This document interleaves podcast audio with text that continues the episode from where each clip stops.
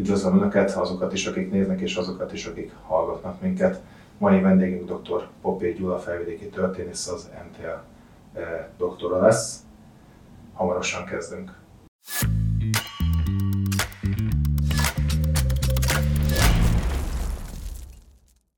Tehát mai, mai vendégünk dr. Popé Gyula, felvidéki történész, az MTA doktora. Köszönöm szépen, hogy elfogadta a meghívásunkat, és engedje meg, hogy boldog születésnapot kívánjak. Jó Isten nagyon sokáig, ugyanis ma 78 éves mai napon, amikor ezt a felvételt készítjük. Köszönöm szépen.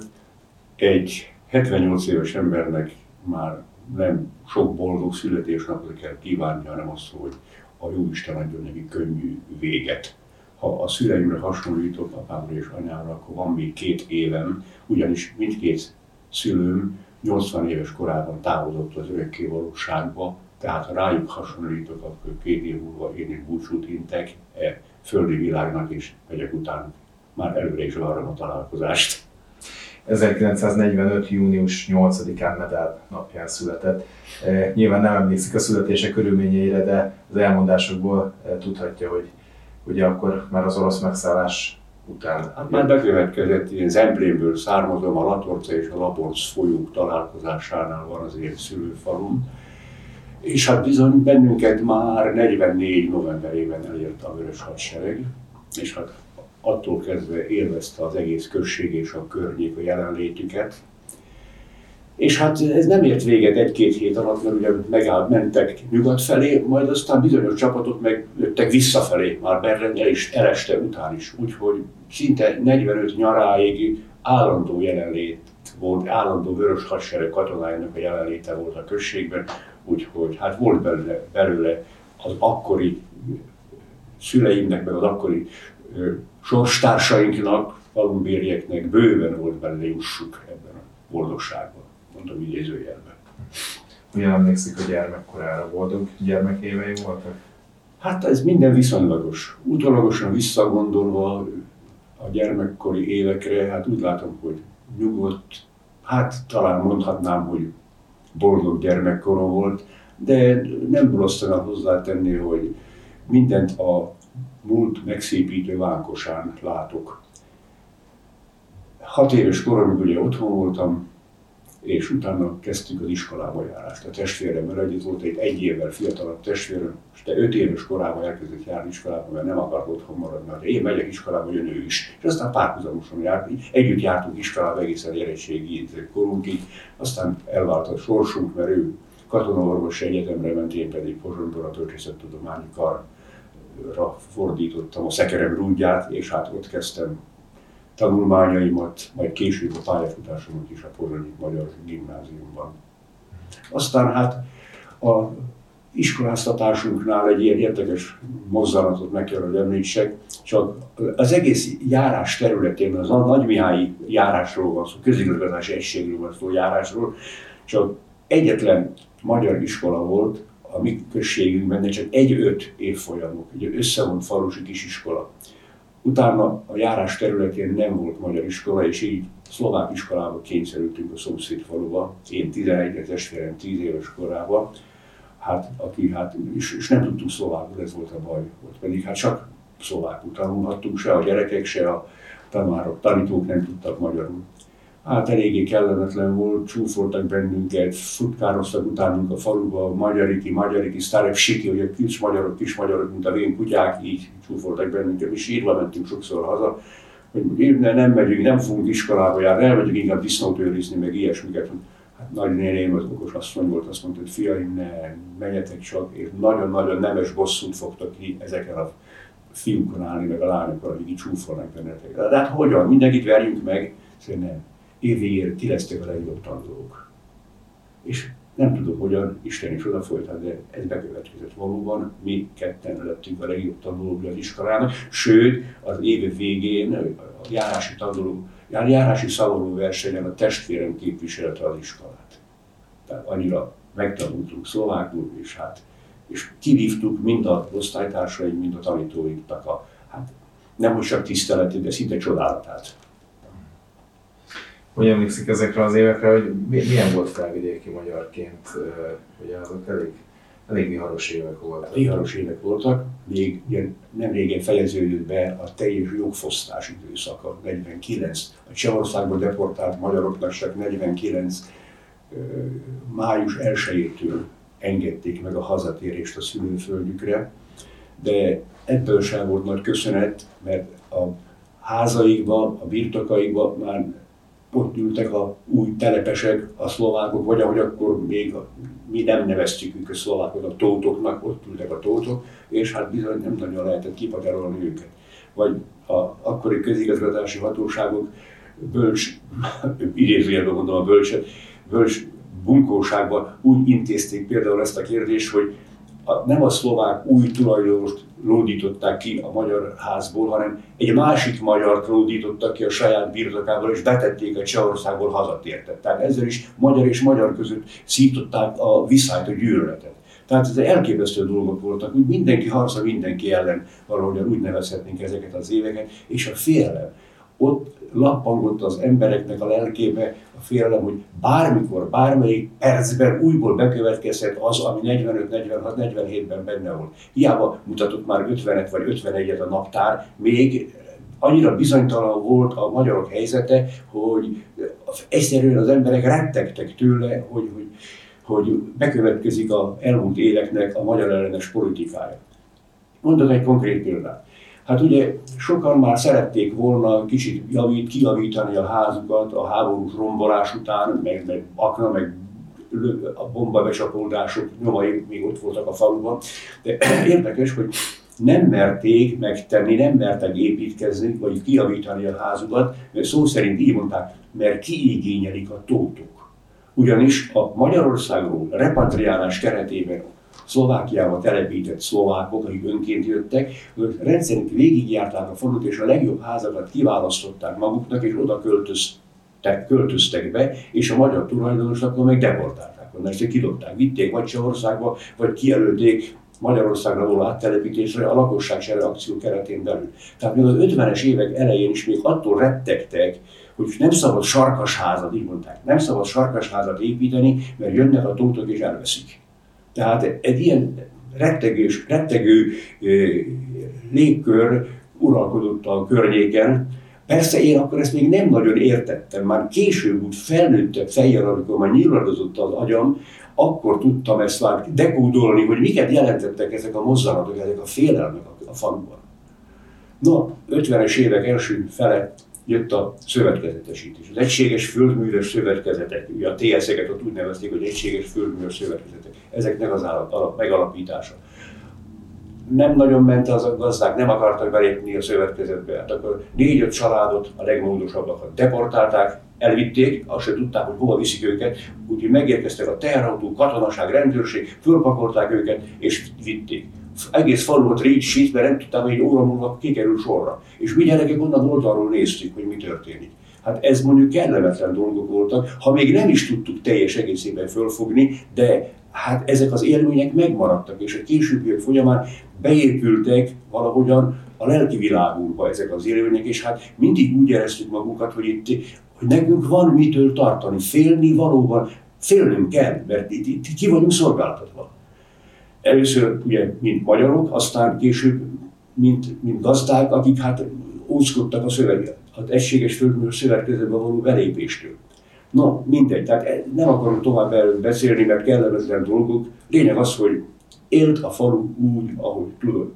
Amikor létrejött a szövetkezet, hát a tőketerebesi járás, akkor oda tartoztunk, Nagy Mihály járástól átcsatoltak bennünket a tőketerebesi járásba, míg a járás területének a legjobb nem hogy ez egyik a, leg, egyik a legjobbaknak, a legjobb földművő szövetkezet volt a miénk, az avarai, mert dolgos, józanul gondolkodó, és hát, és szinte fanatikus munkás nép lakta a falut. Gondolom a szüleim meséltek arról az időszakról, amikor felvidék visszatért. Ó, hát persze. Édesanyám 18 éves volt, akkor ugye édesapám 25, hát boldogság, boldogság, boldogság, diadalkapu a falu végén, és hát megjöttek a honvédek, megjöttek. Hát mindig, még azt mondogatták, hogy menjenek még tovább észak felé, mert mi voltunk az utolsó falu észak felé, amelyiket még visszacsatoltak. Málsza, Márk, Petrik, ezek a szomszédos északi falvak már nem jöttek vissza, nem kerültek vissza. Hát a bevonuló honvédek között, főleg mikor már nagy mulatságban megittek egy csomó bort, volt, lett is volna kedv, hogy tovább mennek, de hát a tisztek közül volt azért olyan is, aki józan maradt, és hát leállították, hogy nem szabad. Eddig szól a parancsunk, itt kell megállni, itt kell felállítani az őrséget, és tovább nem mehetünk. És a mi házunk az utolsó volt a faluban, észak felé, és hát valóban későbbiek folyamán, ha rossz volt kint az időjárás, hát a, a határőr katonák a mi házunkból tartották, tartották a szolgálatot, mert lát, beláthat, belátták azt a határszakaszt, amelyik, mely, amelyiknek az őrizetére voltak őrizetével voltak megbízva. Akkor az önök háza volt az utolsó, ami utolsó, visszakerült Az utolsó házunk volt, amelyik visszakerült Magyarországra. Egy kilométerre ment a házunktól az országhatár. Úgyhogy a község kataszterének egy része Szlovákia maradt. És hát ilyen kis határmenti igazolványokkal rendelkeztek a gazdák, ezek feljogosítottak bennünket a határ át bármikor történő átlépésére, mert hát kettős birtokosoknak minősültünk. Az egész falu így, így volt. Hát anyám mondogatta, hogy fiam, mentem kapálni a kukoricát, elkezdtem Magyarországon, amikor a sor végére értem, a Szlovákiában voltam. Aztán visszafelé ugyanúgy Szlovákiában kezdtem, és amikor visszaértem, már Magyarországon kapáltam. Na hát a, a határvadász katonák természetesen ismerték a falu gazdáit, már nem is kérték se az igazolvány, semmit, már lehetett szabadon járni, mert hát mindenki ismert mindenkit ugye kis községben, úgyhogy nem volt gond vele. És az ön fiatal korában nem volt ez napi renden, hogy visszatérhet majd felvidék? Mert... Napi renden volt, sőt, jó magam is, hát talán még iskolába sem jártam, vagy ha jártam, otthon mondom, hogy nagynéném polgári iskolát végzettem, akkor nagy szó volt, ugye, Ungváron a Druget, gimnázi, Druget polgári iskolát, és nagyon jó térképei, atlaszai voltak, és mindig mutatott volt a, a történelmi haza nemzetiségi atlasza, és mindig mondta, nézd ide, ezek vagyunk mi, pirosak. És mondom, hát ezek mi, mi itt vagyunk a pirosban, akkor mi Magyarország vagyunk? Hogy nem, mi Szlovákia vagyunk. Hát hogyan? Hát megmagyarázgatták nekem mindig úgy, ahogy egy 5-6-7 éves gyereknek ezt meg lehet magyarázni, és megértettem, megértettem, fölfogtam, hogy itt valami nagy igazságtalanság történt, ami ellen küzdeni kell, harcolni kell az igazságtalanság ellen. És később, mikor már oskolás lettem, ugye már, hát még talán azt is elmondhatom, hogy még szinte magyarázgattam az osztálytársaimnak, hogy nem jó ez a helyzet, nekünk valahogyan ezen módosítani kellene, de hogyan? Hogyan? Hát majd valahogy valami biztos lesz majd olyan, olyan fordulat a világban, hogy még ez, ez, a, ez a jogtalanság, ez a jogtalan állapot majd megszűnik, vagy legalább mérséklődik valahogyan. Csak hát nem tudtuk, hogy mi lesz, meg hogyan lesz. Most se tudjuk, de azért arra el kell lenni készülni mindig mindenre. Azt mondom mindig, hogy a, a történelem nem az enyészet őre, ami elmúlt, az nem múlt a semmibe, hanem bennünk él, és szenvedélyeket táplál. Egész múltunk bennünk él. Meg ugye az is, az is egy történelmi igazság, hogy a történelemben semmi sem örök, minden változik, minden mozdul. Csak azok hirdetik az örök változtathatatlanságot, akiknek ehhez érdekük fűződik. Nekünk pedig nem fűződik érdekünk ahhoz, hogy a jogtalanság örök érvényű legyen a világban, vagy Európában, vagy itt a Kárpát-medencében. Mert a Kárpát-medencét 18-19-20-ban tönkretették fölrobbant szinte ez a Kárpát-medence, és az egyformán káros nem csak mi számunkra, magyarok számára, hanem a felvidéki szlovákok, ruszinok, vagy a délvidéki horvátok, szerbek, még az erdélyi románokat is beleértem, azok számára is káros és hátrányos ez a helyzet, még akkor is, hogy ezt nem fogják föl kellőképpen még hát ne is hibáztassuk őket, hogy nem fogják fel, hisz mi közülünk, magyarok közül sem fogja fel ezt mindenki. Akkor hogyan várhatnánk el, hogy ők fölfogják? Bár már vannak olyan hangok, még Erdélyben is, Sabin Germánnak a nevét hagy említsem meg, korozsvári vagy erdélyi, erdélyi román nem is tud magyarul. És már több mint tíz évvel ezelőtt megjelent egy ilyen cikke, hogy elegem van Romániából, Erdélyemet akarom. Hát ezért újság szikkér pert indítottak ellene, ő Eresztán válaszolt, a választája újabb pereket indítottak ellene, azt mondja, hogy több mint 10 per folyt ellene, nem is tudom, hogy hogyan értek véget ezek a perek, azóta, hogy nem nagyon hallani róla, lehet, hogy valahol elhallgattatták, vagy megszűnt létezni, Romániában minden lehetséges. De hát az, ez, ez mit bizonyít? Az, hogy még az erdélyi románság is kezdi észrevenni, hogy számukra az erdélyi múlt valami olyan többletet jelentett a regáti románsággal szembe, ami behozhatatlan. Még mindig érezni ennyi év után is az erdélység kulturáltabb mázát rajtuk, mint a regáti románokon. És ez vonatkozik a kárpátaljai ruténekre is, ők is inkább ruténnek vallják magukat, és nem nagyon vallják magukat ukránnak. Mert úgy érzik, hogy ők egész múltjukkal különböznek, mások, mint a, mint a Kiev, Kiev környéki, vagy a belső ukránok. Hát erről talán ennyit tudnék mondani, aztán később, majd hát majd meglátjuk, hogy hogyan bonyolódik a beszélgetés. Kérjünk vissza a fiatal korára, ugye ott fejeztük be, hogy említette, hogy 18 évesen, bocsánat, igen, igen. 18 évesen egyetemre került Bozsonyba. Az egyetemi tanulmányaimat a Comenius Egyetem Bölcsészettudományi Karán folytattam, 1963 és 68 között 5 éves ugye, tanulmányi idő. Magyar és történelem szakpárosítás volt a tanulmányaimnak a központi témája, ezt el is végeztem, és középiskolai tanári oklevelet szereztem. Tanári működésemet a Pozsonyi gimnáziumban kezdtem, de két év után átmentem a Szenci gimnáziumba, nem akarom részletezni bizonyos személyi problémák miatt, aztán fölvettek a Szlovák Tudományos Akadémia Történettudományi Intézetébe először Hát most úgy mondanák, hogy doktorandusz képzésre, de akkor úgy mondták, hogy kandidátusi képzésre, mert tudományi kandidátusabb fokozatot kaptuk meg, akik ezt elvégeztük. Négy év volt rá a, megszabott idő.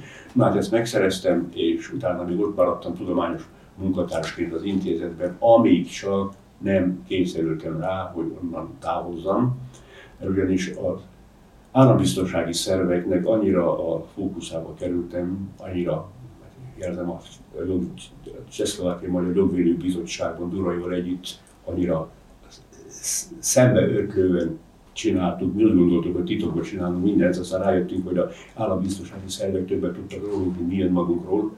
Tehát az igazgató felszólított, az intézet igazgatója, hogy jó lenne, ha távoznék az intézetből, mert nekik is már kellemetlen, hogy engem, mint az intézet tudományos munkatársát ennyire exponálni, szeret, ahogyan akkor mondtuk az STB, és Státnevezpesnus, tehát az állambiztonsági szervek. Adott egy határidőt, hogy fél éve belül, ha nem mész el, akkor én leszek kénytelen elküldeni téged fegyelmivel. Hát értettem a szóból, elmentem, aztán hányuttam, lököttem ide-oda az életben, Pozsonyban, amikor 1985 márciusában Gorbacsov lépett a hatalom csúcsára, 54 évesen, azóta akkor kezdett valami derengeni, a glasnost, perestroika, uszkorénye, ugye, hát mondjuk amikor jön Moszkva, te keletről jön a fény, először nem voltunk vele tisztában, hogy ez talán a fény tápláztatja-e a szemünket, vagy valóságosan Moszkvából jönne a, a fény, amire várni kell. Vártunk ennyit, és bebizonyosodott, hogy igen, hogy Gorbacsov meg akarja reformálni ezt a kommunista rendszert. Hát elkezdte reformálgatni, aztán bebizonyosodott, hogy ez megreformálhatatlan. Annyira reformálgatta, hogy szépen, hát szétmálott ez a rendszer. No, ezek biztosan nélkül is szétmálott volna, de nem ilyen formában, akkor más, másképpen vállott volna szét. Ugye az NDK, meg Csehszlovákia, meg Románia maradtak még utolsónak a süllyedő hajón, de aztán hát itt is 89. Ugye, november 17-én, 18 16-án még gumimotoztak Prágában, 17-én már megszűnt a gumimotozásra vonatkozó parancs, és hát egy héten belül összeomlott az egész rendszer az akkori Csehszlovákiában is.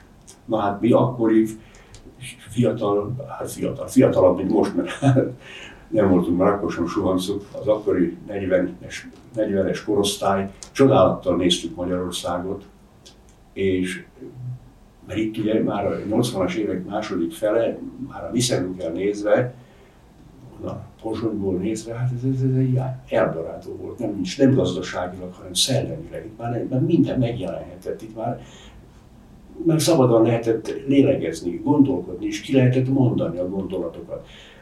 A, a, a szamizdat irodalom az pedig, hát az meg csodáltuk, csempésztük át magunkról, vagy csempésztettük át Csehszlovákiába, de a határon a tilos volt az átszállítása ezeknek, de hát azért átjutott hozzánk egy-két dolog, meg átjártunk, itt így bele tudtunk nézni, meg emberekkel találkozgattunk, beszélgettünk, és mindenki mondta, hogy várjatok, várjatok, Csehszlovákiában is be fog ez következni, ami nálunk már, már folyamatban van. Létre fognak ott is jönni a pártok, itt már alakulgatnak a pártok, mondták 88-89 elején. Hát én őszintén szólva, én szurkoltam, hogy Csehszlovákiában minden később következzen be, mert abból indultam ki, hogy talán ha Magyarország így előre fut, a világ szimpátiája annál inkább mifelé fog magyarok felé fordulni. És a csehek meg a szlovákok ne kövessenek bennünket, maradjanak úgy, hogy, hogy románokkal egy kosárba dobják be őket, és, és hogy, tehát, hogy, hogy valahogyan előtt szerezzünk mi ezen a téren is, már a, a, a magyarok. Hát, ha jobban felhívjuk magunkra pozitív értelemben az akkori szabadnak és nagyszerűnek vélt világ figyelmét. Na, de hát ugye egy nagy recsenéssel Csehszlovákiában is bekövetkezett, ami hát törvényszerű volt. Hogyan érték meg a rendszerváltást? Hát én akkor éppen itt voltam, mert kivettem a munkahely, az akkori munkahelyemen két hónap fizetetlen szabadságot, és itt kutattam a Bécsi Kapu téren a Magyarországos Levéltárban, illetve az Országgyűlési Könyvtárban, valamint a, a OSK-ban, az Országos Széchenyi Könyvtárban. Hát én akkor, amikor hazamentem innen decemberben a szülőfalumba, akkor testvérem is véletlenül éppen ott volt a varán. És feleségével együtt is. A feleségével találkoztam, hogy mentem fel az udvarra, és azt mondja nekem, hogy szép eljött a ti időtök, és a ti időtök. Azt mondja, és elővesz egy újságot, benne van itt van, hogy miniszter leszel Prágában. Mondom, nézem az újságot, benne van. Hát, hogy én nem tudok róla. Hát ide fel, hogy nem, még nemzetiségi minisztériumot hoznak létre Prágában, és te vagy kitippelve miniszternek. Hát, hogyan? Nem értettem a dolgot. De azt mondja, hogy minden 15 percben telefonálgatnak Pozsonyból, azonnal utaz fel Pozsonyba, nem tudják, hogy hol vagy. Hát vártam, hogy mondom, majd sem lesz valami. De valóban jön a telefon, azonnal föl kell menni Pozsonyba, mert aztán Prága, meg mit tudom, és kezdik mondani az szöveget, hát én hittem is, vagy nem, és nem tudtam, hogy most egyáltalán mi van, álmodok, vagy mi történik itt. Megbolondult a világ, meg én is. Na. Aztán egyik telefon azt mondja, hogy megváltozott a dolog, hogy Durai Miklóst küldjük fel Pozsonyba, nemzetiségügyi miniszternek, hogy te, te belőle pedig azt mondja, a szlovák kormány miniszterelnök helyettese lesz. Milán Csics lesz a miniszterelnök, és te a szlovák kormány miniszterelnök helyettese. Ki telefonált? Hát a kerekasztal beszélt, és Szigeti László, meg Szabó Rezső, Dobos László, ezek voltak tagjai a kerekasztalnak, és ők alkutták ki ott, hogy, mert úgy volt, hogy a magyaroknak is egy minisztert nevezniük kell a prágai kormányba, és egyet a szlovák kormányba is. Hát ők találták ki, a Durai nevét is, meg az én nevemet is. Hát azt mondtam nekik, hogy emberek, én nem utazhatom föl, mert holnap disznóörés lesz. Hát ameddig ezt meg nem oldjuk, addig én nem megyek sehová. Ameddig be nem a hurkát hülye vagy, mondták nekem. Mondtam, lehet, hogy az, hogy de nem megyek addig. Kész. Hát azt mondtam, hogy hétfőn ott leszek. Holnap, ez pénteki nap volt, pénteken délután, holnap szombaton disznőrés, vasárnap nem utazom, ki kell, ki kell józanodni a disznótor után, és hétfő fölmegyek. De éjszaka fogok utazni, hogy reggel már ott leszek. Hát úgy is volt, ott voltam. Négy órán keresztül folyt a győzködésem, végül Jóisten megköszönöm adott annyi erőt, hogy szembevertem számlát sávítással, a sátán sávításával, és nemet mondtam. Nem fogadtam el a miniszterelnök helyettességet. Olyan feltételek lettek volna, ami hát eleve kizárta, hogy én oda elvállaljam ezt a tisztséget.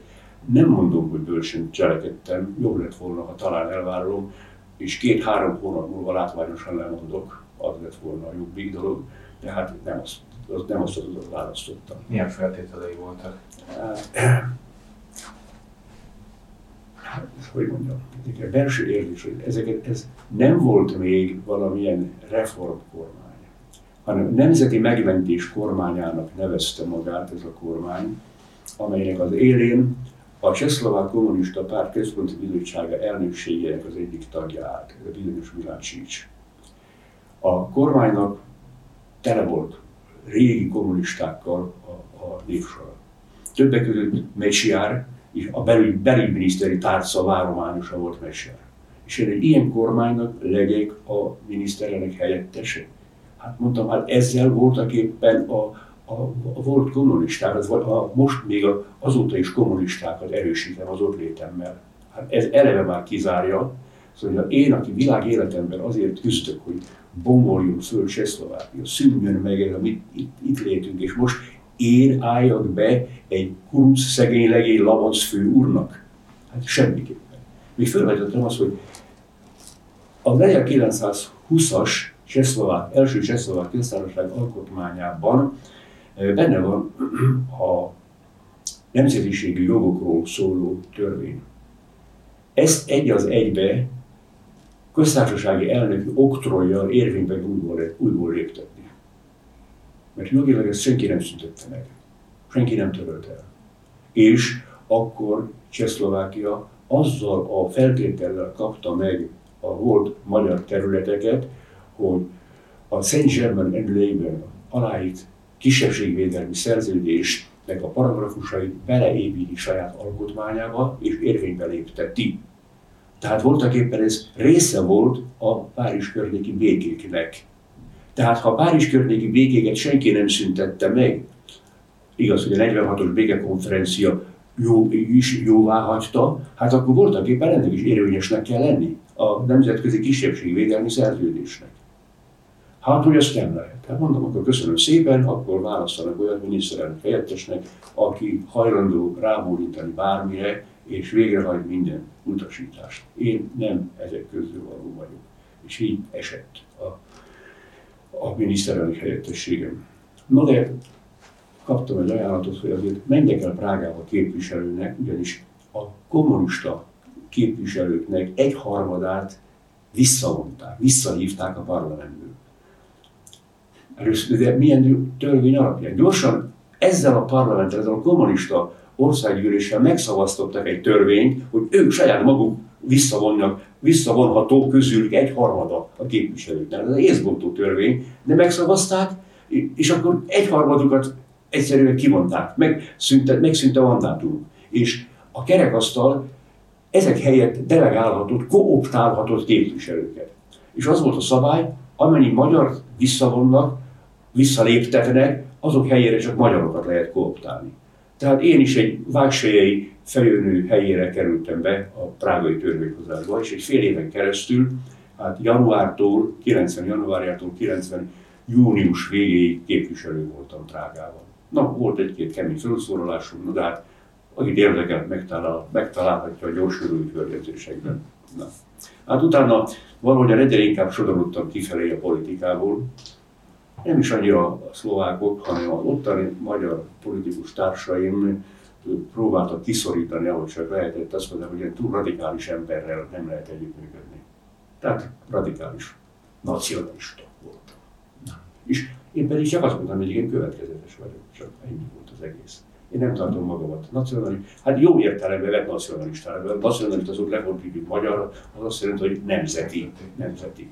Hát világos, hogy nemzetinek érzem magam, senki előtt soha nem titkoltam, de ugyanúgy tisztelem a nemzeti szlovákot, ruszint, meg román, amennyiben nem sért engem, nem sérti az én nemzeti értésemet. Én igyekszem nem sérteni az ő nemzeti érzését, ha pedig talán valami, valamilyen surlódás van közöttünk, az normálisan mindig rendezni lehet jó akarattal. De ez, amit említett, ez az elmúlt 33 évben nem sokat változott a felvidéki magyar politikában. Nem. Tehát úgy, ugy, ugyanez a harc van most, ugye a, próbálták ezt a szövetség nevű szervezetet összehozni, de hát már... A nagymatag csak a túlélésre spekuláló politikusoké a világ. Egy-két saját kis, saját kis pecsenyét meg lehet sütögetni, ugye, de hát a, a közösség érdeke valahogyan hát hogy mondjam, nem az az első. De miért nem sikerül ez felvidéken? Tehát, hogy, hogy ugye mondjuk Erdélyben az RMDS-nek úgy tűnik, hogy sikerült azért. Tehát persze milyen kompromisszumok árán az egy másik téma, de, de a felvidéken ez, ez sose jött össze a 33 év alatt. Hát 8, 8 éven keresztül a magyar közösség, vagy ahogy akkor nevezték, Magyar Koalíció pártja tagja volt, MKP tagja volt a Zurinda, az első, meg a második Zurinda kormánynak is tagja volt. Nem sokat sikerült, nem sokat sikerült elintézni a felvidéki magyarság javára ez alatt az idő alatt. Néha meglebegtették, hogy kilépjünk a koalícióból. Ez olyan mumus. Hát én akkoriban eléggé gyakran, szinte rendszeresen publikáltam a csurkalapjába, ugye hát a, a magyar fórumba, és hát főleg a ugye felvidéki dolgokkal foglalkoztam. Hát írtam is egy nagyon kemény cikket ezzel kapcsolatban, többek között egy ilyen címmel, hogy Bokréta a drótos kalapon. Tehát csak arra volt szükség az akkori hatalomnak, azért volt szüksége a magyarokra, hogy hát azért mert szépen mutat a bokréta a drótos kalapon. Nyugat felé, az Európa Unió felé lehetett azzal érvelni, hogy hát a magyarok tagjai a kormánynak, hát itt minden rendben van, nem igaz? Ugye, hát hogyan? Mert ha nem lenne rendben, akkor nem lennének benne a kormányban. hát sok mindenféle árulás történt ezen a téren. A vezető politikusaink, egyik ugye miniszterelnök helyettes lett, másik négy emberünk miniszter lett az Urinda kormányban, lett egy csomó államtitkár, azzal érveltek, hogy mi nem akarjuk nehezíteni Szlovákia euróatlanti integrációját. Tehát nekünk úgy kell, hogy minél simábban menjen be az EU-ba Szlovákia. Én aztán feltettem a kérdést, szóban is, meg írásban is, hogy kedves politikus urak, döntsétek már el, hogy kit képviseltek. Szlovákiát, mint államalapulatot, vagy a felvidéki magyarságot, mint etnikumot. Ki választott meg benneteket? Ki adta kezetekbe a képviselői mandátumot, és kitorta a seggetek alá a széket? Hát akkor azokat kell képviselni. De hogy most elsődleges az integráció, Szlovákia euróatlant integrációja, mert ha bekerülünk az EU-ba, akkor ez minden magától megértődik. A Bugár Béla ugye akkori legjel, legjelesebb politikusunk, magyar politikusunk, aztán utólagosan jöttünk rá, hogy egy beépített ember, na, a szlovák maffió, de nem is a szlovák politikai élet, hanem a gazdasági maffiózó élet beépített embere volt a magyar politikában. Nos, annak akkor, amikor beléptük az Unióba, Szlovákia és Magyarország is, akkor egy ilyen blőd, ilyen hülye kijelentése volt, hogy ezzel meghaladtuk Trianont. És az új szóban, ottani felvidéki magyar napilapban egy ilyen címmel jelent meg egy írás, hogy meghaladtuk Trianont. Tehát úgy okoskodtak egyesek, hogy ezzel a beléptünk az Unióba, annyi, mintha, mintha Trianonban nem is történt volna velünk semmilyen disznóság, hogy mindent meghal, mindent meg, megszűnik voltak éppen. De nem csak Bugár Béla, még Durai Miklós, akit én így félistennek tartottam valamikor, az is úgy nyilatkozott, hogy jaj, de jó, most már, mind, most már minden, minden megszűnik, mindenféle elnyomás, mindenféle bajunk megszűnik azáltal, mert ugye bár a Európa Unió nem tűri a határai között a nemzetiségi torzsalkodást, hogy a kisebbségek problémái minden téren meg fog oldódni. Hát a nemi kisebbségek problémája az izgatja az uniót, a szivárvány felvonulások, a pride meg mindenféle, de az az erdélyi magyarság vagy a felvidéki magyarság elnyomatása egyáltalán nem izgatja őket az unióban. Na. Tehát ez egy nagy ballépés volt, és én valahogyan nem tartom magam valamilyen váltesznak, de a unióba lépésünk előtt az volt a benyomásom, hogy mi nagy hibát követünk el. Nem szabad belépni az unióba, ameddig nem tesszük az európai nagypolitik asztalára a magyar kérdést. Azt kellett volna mondani, hogy először is kérjük, rendezze ezt Európa megfelelő színvonalon, a 21. századhoz illő szinten, mert amilyen megoldatlan sok egyéb kérdés Európában, ezek között mi számunkra a legfontosabb a magyar kérdés megoldása. Tessék, összehívni nemzetközi konferenciát, vagy konferenciákat, ha kell, és orvosolni ezt a kérdést, mert lehetetlen. A nemzet egy harmada a szomszédos államokban él, szinte a hata, majdnem, hogy a határ mentén, és ezzel nem lehet, nem lehet orvosolni, nem lehet mozdulni. Mert akkor már Magyarország már is szinte ki, kirekesztenek bennünket az európai népek közösségéből. Ma nem mozdulunk. Beundott farokkal érjük az életünket, mi magyarok, államilag is, meg nemzetileg is, és még így is mi vagyunk a rossz fiú Európában. Most képzeljük el, ha még erre ezt, még megfejelnénk azzal, hogy még a megoldotlan magyar kérdést sem foglalkoznánk, és mi zavarnánk úgymond ezzel a nyugodt Európának, a, hát nyugodt, hát, Európának az életét. Tehát elképesztő, és ezt nem lett volna szabad megreszkír, meg, megkockáztatnunk, hogy e kérdés megoldása, hogy napirendre tűzése nélkül bemegyünk az Európa Unióba. Hát ez, ez nagy hiba volt. A felvidéki magyar politikum miért volt? Miért ment bele ebbe? Hát a felvidéki magyar politikusaink nagyon szeretnek okoskodni, de okosodni már nem nagyon. Tehát itt szellemileg a, a, a legtöbb felvidéki magyar politikusunk intellektuálisan nincs azon a szinten, hogy fölfogja, hogy mi a nemzet, össznemzeti érdek. Sajnos ezt vagyok kénytelen kimondani, és ezt van, hiszem és vallom ezt, amit kimondtam.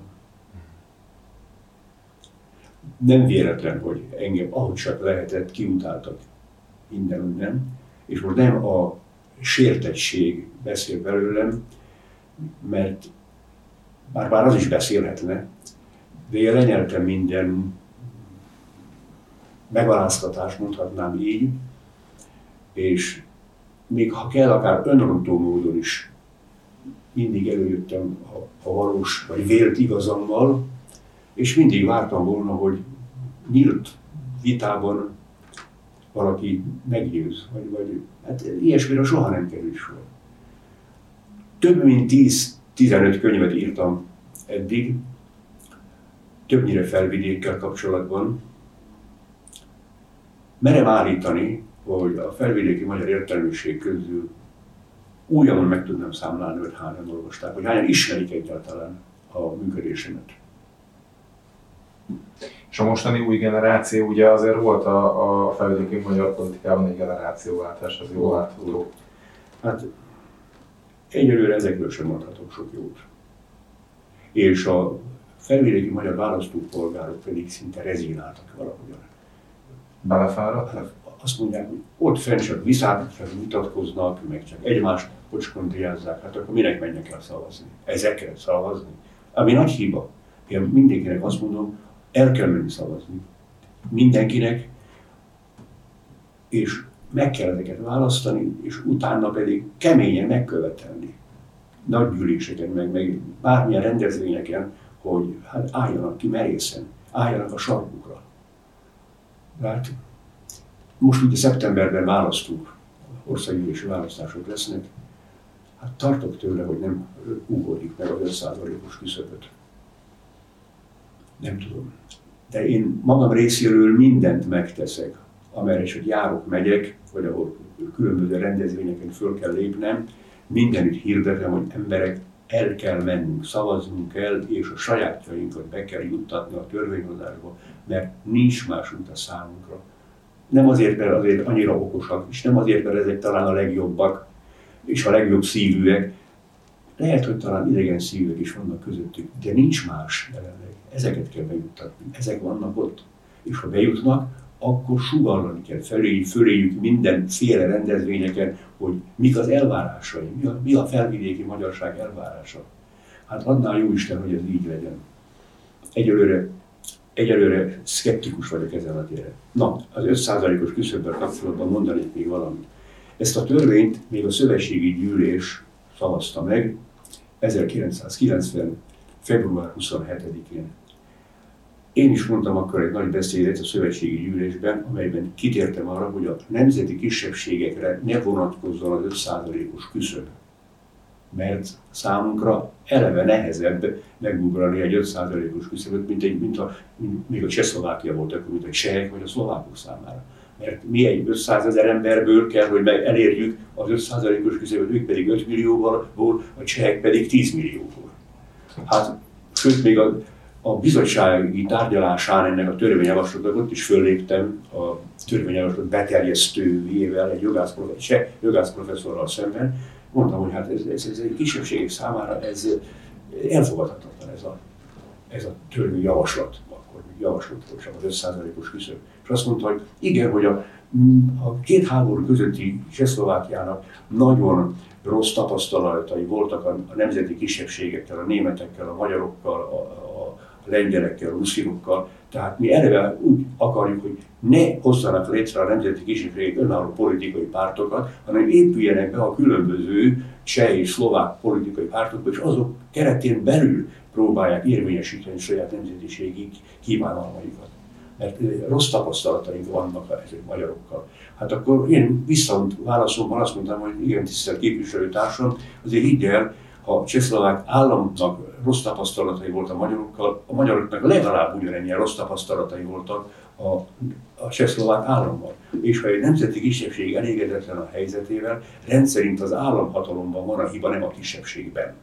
Na ezt szépen megfogalmazva majd a, a, a plenáris ülésen is elmondtam egy beszédben, és, és, és elkép, elképesztő, de a sajtóban nem is a szlovákoktól vagy a csehektől kaptam hideget, meleget, hanem a magyaroktól. Hogy mit kell felhozni, hogy minek kell a kedélyeket. Hát ilyenek vagyunk, ilyenek voltunk és ilyenek vagyunk. Ez azonban nem jelenti azt, hogy nekem is alkalmazkodni kell ehhez a sémához, az ilyen stílushoz. Én akkor is rossznak tartottam, és most is hátrányosnak tartom az 5%-os küszöböt. És most már bizony, már a magyar politikum is már kezd rájönni, hogy hát ez bizony milyen előtelen a számunkra. Most, amikor már kikimaradoznak a választásokon, mert nem érik el az 5%-ot.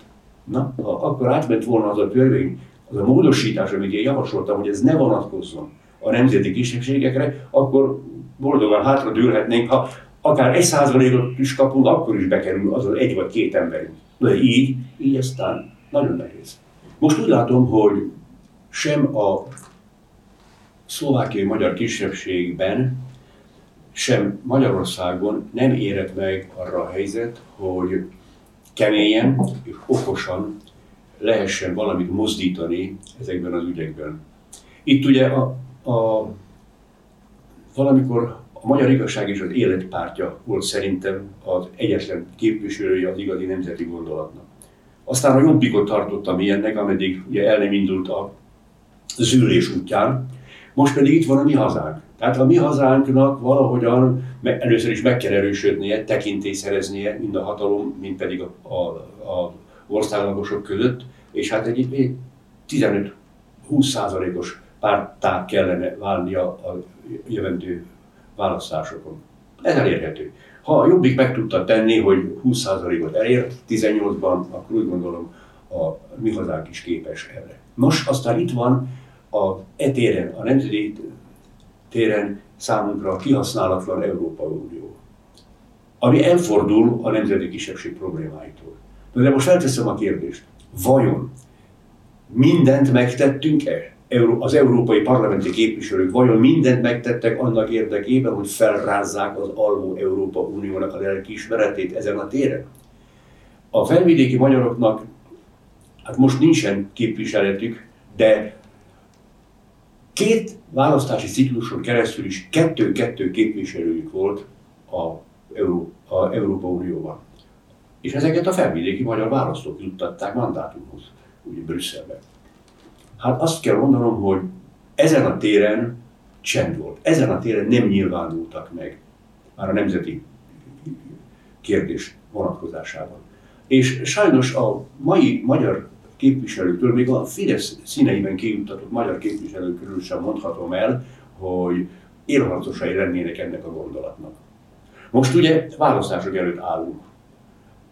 Én nagyon remélem és bízok benne, hogy a mi hazánk legalább két-három ember kimutat az Európa Unióba. Nos, és azoknak az embereknek ott kell majd keményen fölhúzni rá, nem csak a magyar, hanem minden képviselőnek a figyelmét, hogy itt van, itt gengyesedik egy kérdés. Évtizedek óta megoldatlan ez a kérdés. Először is csak gondolkozzanak el rajta, és próbálják saját nemzetükre vonatkoztatni ezt a sémát, ami bennünket ér. És próbálják, próbálják elgondolni, hogy ők meg tudnának-e vajon békélni ezekkel az állapotokkal. És ha a magyarok úgymond békétlenek ezen a téren, ennek megvan az alapja, és megvan a, megvan a jogunk a békétlenségnek, sőt, kötelességünk békétleneknek lenni ezen a téren.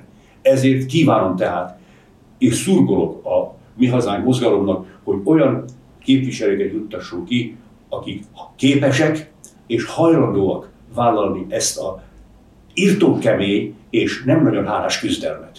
De ezt meg kell tennünk. Enélkül nincs jogunk majd paraszkodni sem, ha nem teszünk meg minden saját sorsunk jobbítása érdekében. Térjünk vissza a 90-es évekre, 91-től 97-ig ugye a Pozsonyi Magyar Általános Iskola és Gimnázium igazgatója volt, és akkor utána rugatta ki Mecsiár. Így van. Erről, erről így van. Nekünk, hogy ez egész pontosan hogy volt, ugye azért kerül sor a kirúgására, mert hogy magyar nyelvű, két nyelvű bizonyítványokat adott. Nos, a Mecsiár kormányban az oktatási tárca a szlovák nemzeti párté volt. És egy nagyon kemény magyar ellenes hölgy volt a miniszter. Kiadott egy utasítást, tehát nem miniszteri rendelet, utasítást, ami nem jogszabály. Egy utasítás, hogy már pedig ezen túl a magyar iskolákban nem szabad kétnyelvű bizonyítványokat kiadni, iskolai bizonyítványokat adni a gyerekek kezébe, csak is szlovák nyelvűeket. Na de ez alkotmány ellenes volt, jogellenes a dolog. Hát én pedig azt mondtam, hogy én ezt nem tudom végrehajtani, mert a szlovák alkotmány 32. paragrafusa kimondja, hogy a jogtalan utasítást egyetlen állami alkalmazott sem köteles elfogadni a felettesétől sem, sőt, szembe kell vele helyezkedni. Köteles szembe helyezkedni vele. Hát én mondom, még ha minisztertől kapom az utasítást, akkor is szembe helyezkedek vele, mert jogtalan. És alkotmány ellenes az utasítást. És majd kiadtam a két nyelveket. Mindenki meg volt rökönyödve. Egyedüli középiskolai igazgató, magyar középiskolai igazgató voltam Szlovákiában, aki ezt megtette.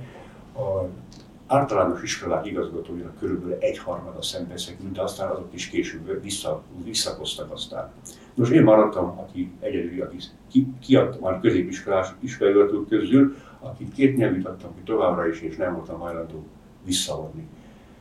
Figyelmeztettek először, és felszólítottak, hogy szedjen be, és adja ki két szlovák nyelvűeket. Én szépen jogilag megfogalmaztam, hogy miért nem tudom ezt az utasítást végrehajtani és miért adok ki továbbra is kétnyelvűeket. Nem érvelt senki, nem száfolta az én érveimet, hanem jött a következő dörgedelem még egyszer, csak egyszerű expressis verbis, egy kemény utasítás, már pedig visszavonni, és itt és itt Én megint megjöttem, hogy nem vagyok hajlandó, és legyenek szívesek, érveljenek már, hogy akkor miben sértettem meg a szolgálati, meg egyáltalán a törvényes kötelességeimet. Elvtársak, önök sértették meg nem, nem olvasták el, hogy én kifejtettem, hogy mivel sértették? Ott van minden világosan. A harmadik figyelmeztetés már nem érkezett meg, hanem megjelent egy négy tagú végrehajtó brigád, amely összehívatta a tantestületet, és bejelentették, hogy már pedig mai nappal megszűnik az igazgatói megbízatásom. Plusz passz el van intézve. Én azoknak is válaszoltam, hogy uraim, nem kapták meg az én viszont válaszaimat. Ott van pontosan kifejtve, hogy miért nem hajtom végre az utasításokat. A négy tagú brigádnak a vezetője, a főhóhéron azt mondta, hogy mi nem alkotmányjogászok vagyunk, hanem államhivatalnokok.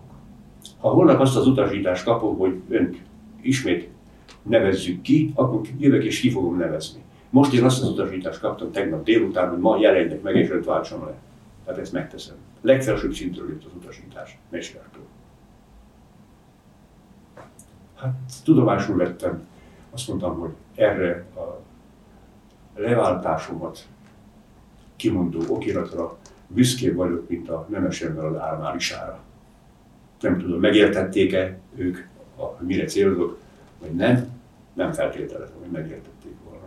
Na, hát így került Na és hát a sajtó pedig, a szlovák sajtó tudomásul vette, mint tényt közölte, nem nagyon foglalt állást. A magyar sajtó pedig hát részben volt egy ilyen lapú szabadújság. A szabadújság, mivel a főszerkesztője kicsit úgy hajlott én felém, hát pozitív hangon értékelte a tettemet, de az új szó például, hát és a magyar politikusok nagy része fölösleges hősködésnek tartotta. Minek kell itt ugrálni, hősködni, magyarkodni? Hát csak saját magunknak ártunk ezzel. Nem veszed észre, hogy, hogy, hogy onnan emberek, de nem lehet örökké hátrálni, hát már nincs hova hátrálnunk. A szakadék szélén állunk, hova hátrálunk. Teszel két-három lépést, és már paf, már véged van. De hát akkor sem szabad, majd ugye majd lebukik a rendszer, és akkor elmúlik ez a kemény vonal. De mondom, de nem lehet, hát példát kell statuálni. Hogyha megtettük volna 40 vagy 50 akkor a hatalom nem tehette volna meg, hogy levált. Mindenkit nem válthat le. Én mivel egyedül maradtam, könnyű elbánni, legurul a fejem, de nem bánom akkor is. Meg kellett valakinek mutat, mutatni, hogy így is lehet. Hát 25 hónapig voltam állás nélkül. Első 9 hónapban kaptam némi ilyen munka nélküli segélyezést, vagy hogyan mondjam, utána meg aztán semmi.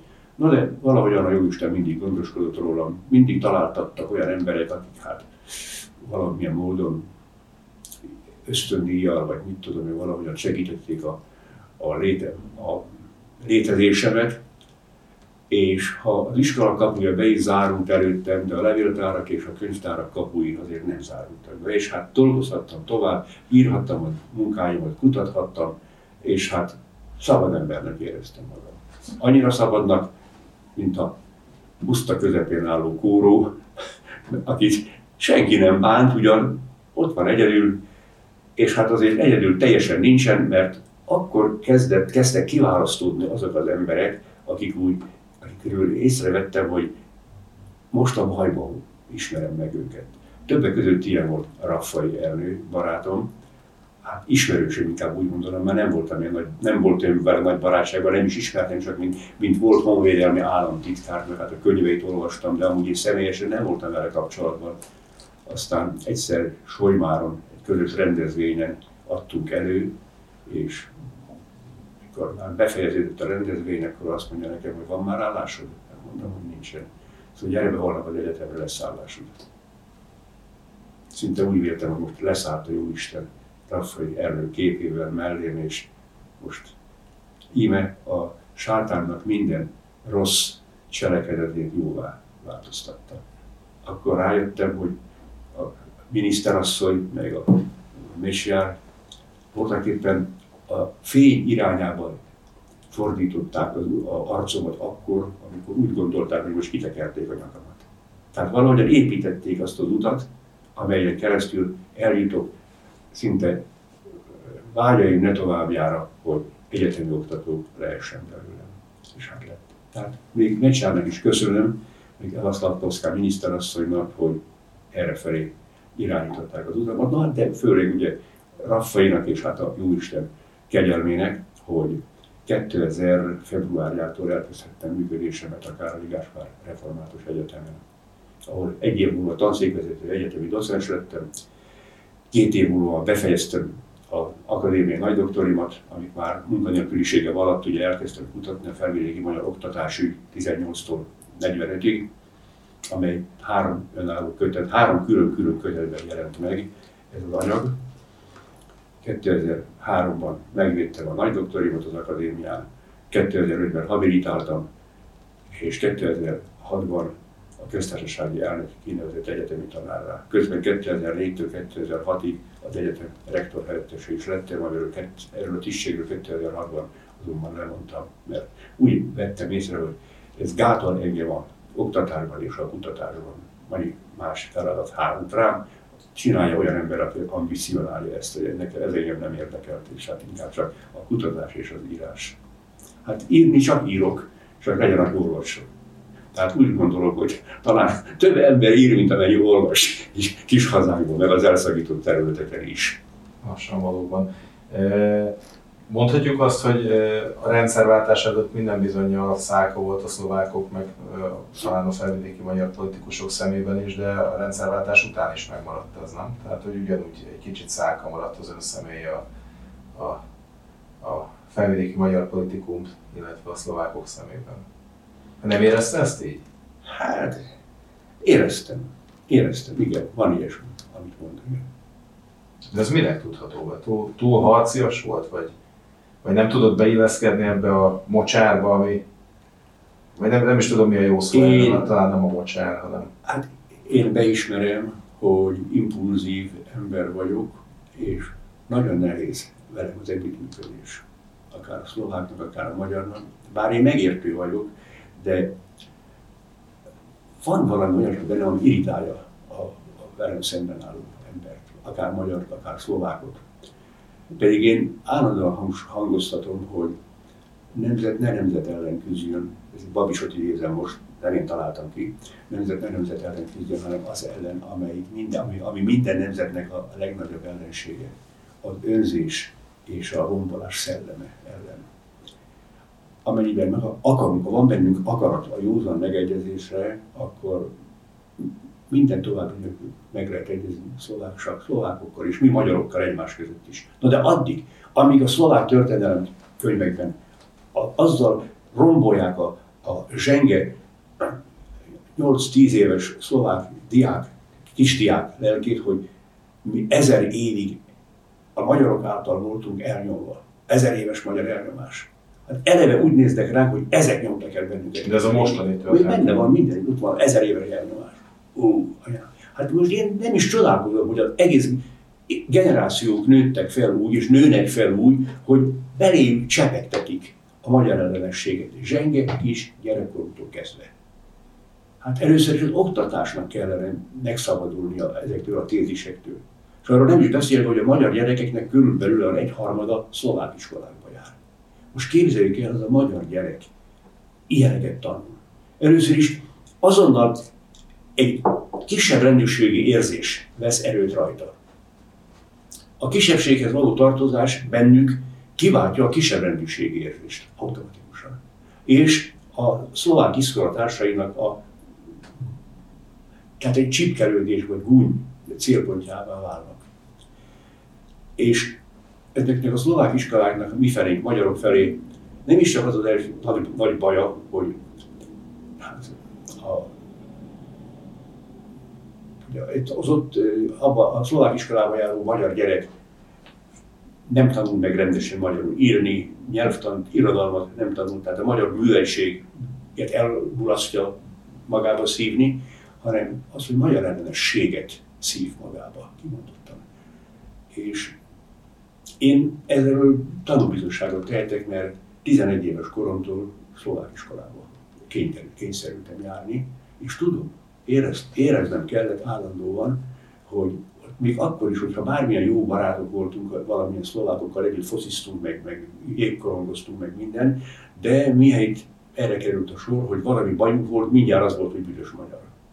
Ha esetleg összekerül. Mint a, a, a, és érdekes, hogy a tanító, két magyar, a testvérem és én voltunk magyarok, tehát az osztályban, és két cigány volt. Cigányjal, szlovák, gyerek nem volt hajlandó beülni egy padba akkor. Na most mit csináltak? Egyik magyar, egyik cigányal, a másik magyar, a testvéremet, a másik cigányal ültették egy padba. Mert tudták, hogy mi nem fogunk tiltakozni. Mi nem vagyunk olyan helyzetben, hogy a szüleim bejöjjenek és azt arra csapjanak az osztályfőnek előtt, hogy az én fiamat ne ültesse cigányhoz. Mi elviseltük őket. És a cigányok óhatárok is bennünket természetesen. A szlovák nem. Cigánység viselte el. Ma velünk hajlandóak lettek volna ülni, de a cigányon már nem. És akkor még megkaptuk a cigányokat, hogy legyen, aki üljön velük. Most erre már humoros visszagondolni, de akkor ez, ez, ez, ez, ez volt a valóság akkoriban, 50-es években. 78 évesen, ugye említettük, hogy ma van születésnap éppen 78 évesen, honnan van még mindig önben ennyi tűz, ennyi küzdi, küzdeni akarás? Nem az én tűzem. Én úgy érzem mindig, hogy én kapcsolatban vagyok valahogy valamilyen, valamilyen fölülről jövő tüzes nyelvekkel, amelyek ugye pünkös napján szálltak le a tanítványokra. Tehát én is, ha előadok valahol, egyetemen is volt, mindig fohászkodtam, hogy Atya Szentlélek, teljes szent háromság, segítsenek, küldjetek a tüzes nyelveket. És akár hihető, akár nem, én mindig éreztem, hogy megtelek valamilyen tűzzel, valami szókimondás bátorságával, és mertem beszélni még olyanokról is, amit talán más jobbnak látott volna elhallgatni. Nem azt mondom, nem akarom azt állítani, hogy mindig okos dolog volt, nem. De itt nem tehettem mást. Úgy voltam, hogy itt állok, másképp nem tehetek. Ki kell mondanom, mert másképpen szétfeszít a gondolat, ha ki nem mondom. Hát, ez volt. Nagyon szépen köszönjük, hogy itt volt velünk. Hát, köszönöm szépen. Köszönjük szépen a beszélgetést. önöknek pedig köszönjük a figyelmet, viszontlátásra, viszontlátásra.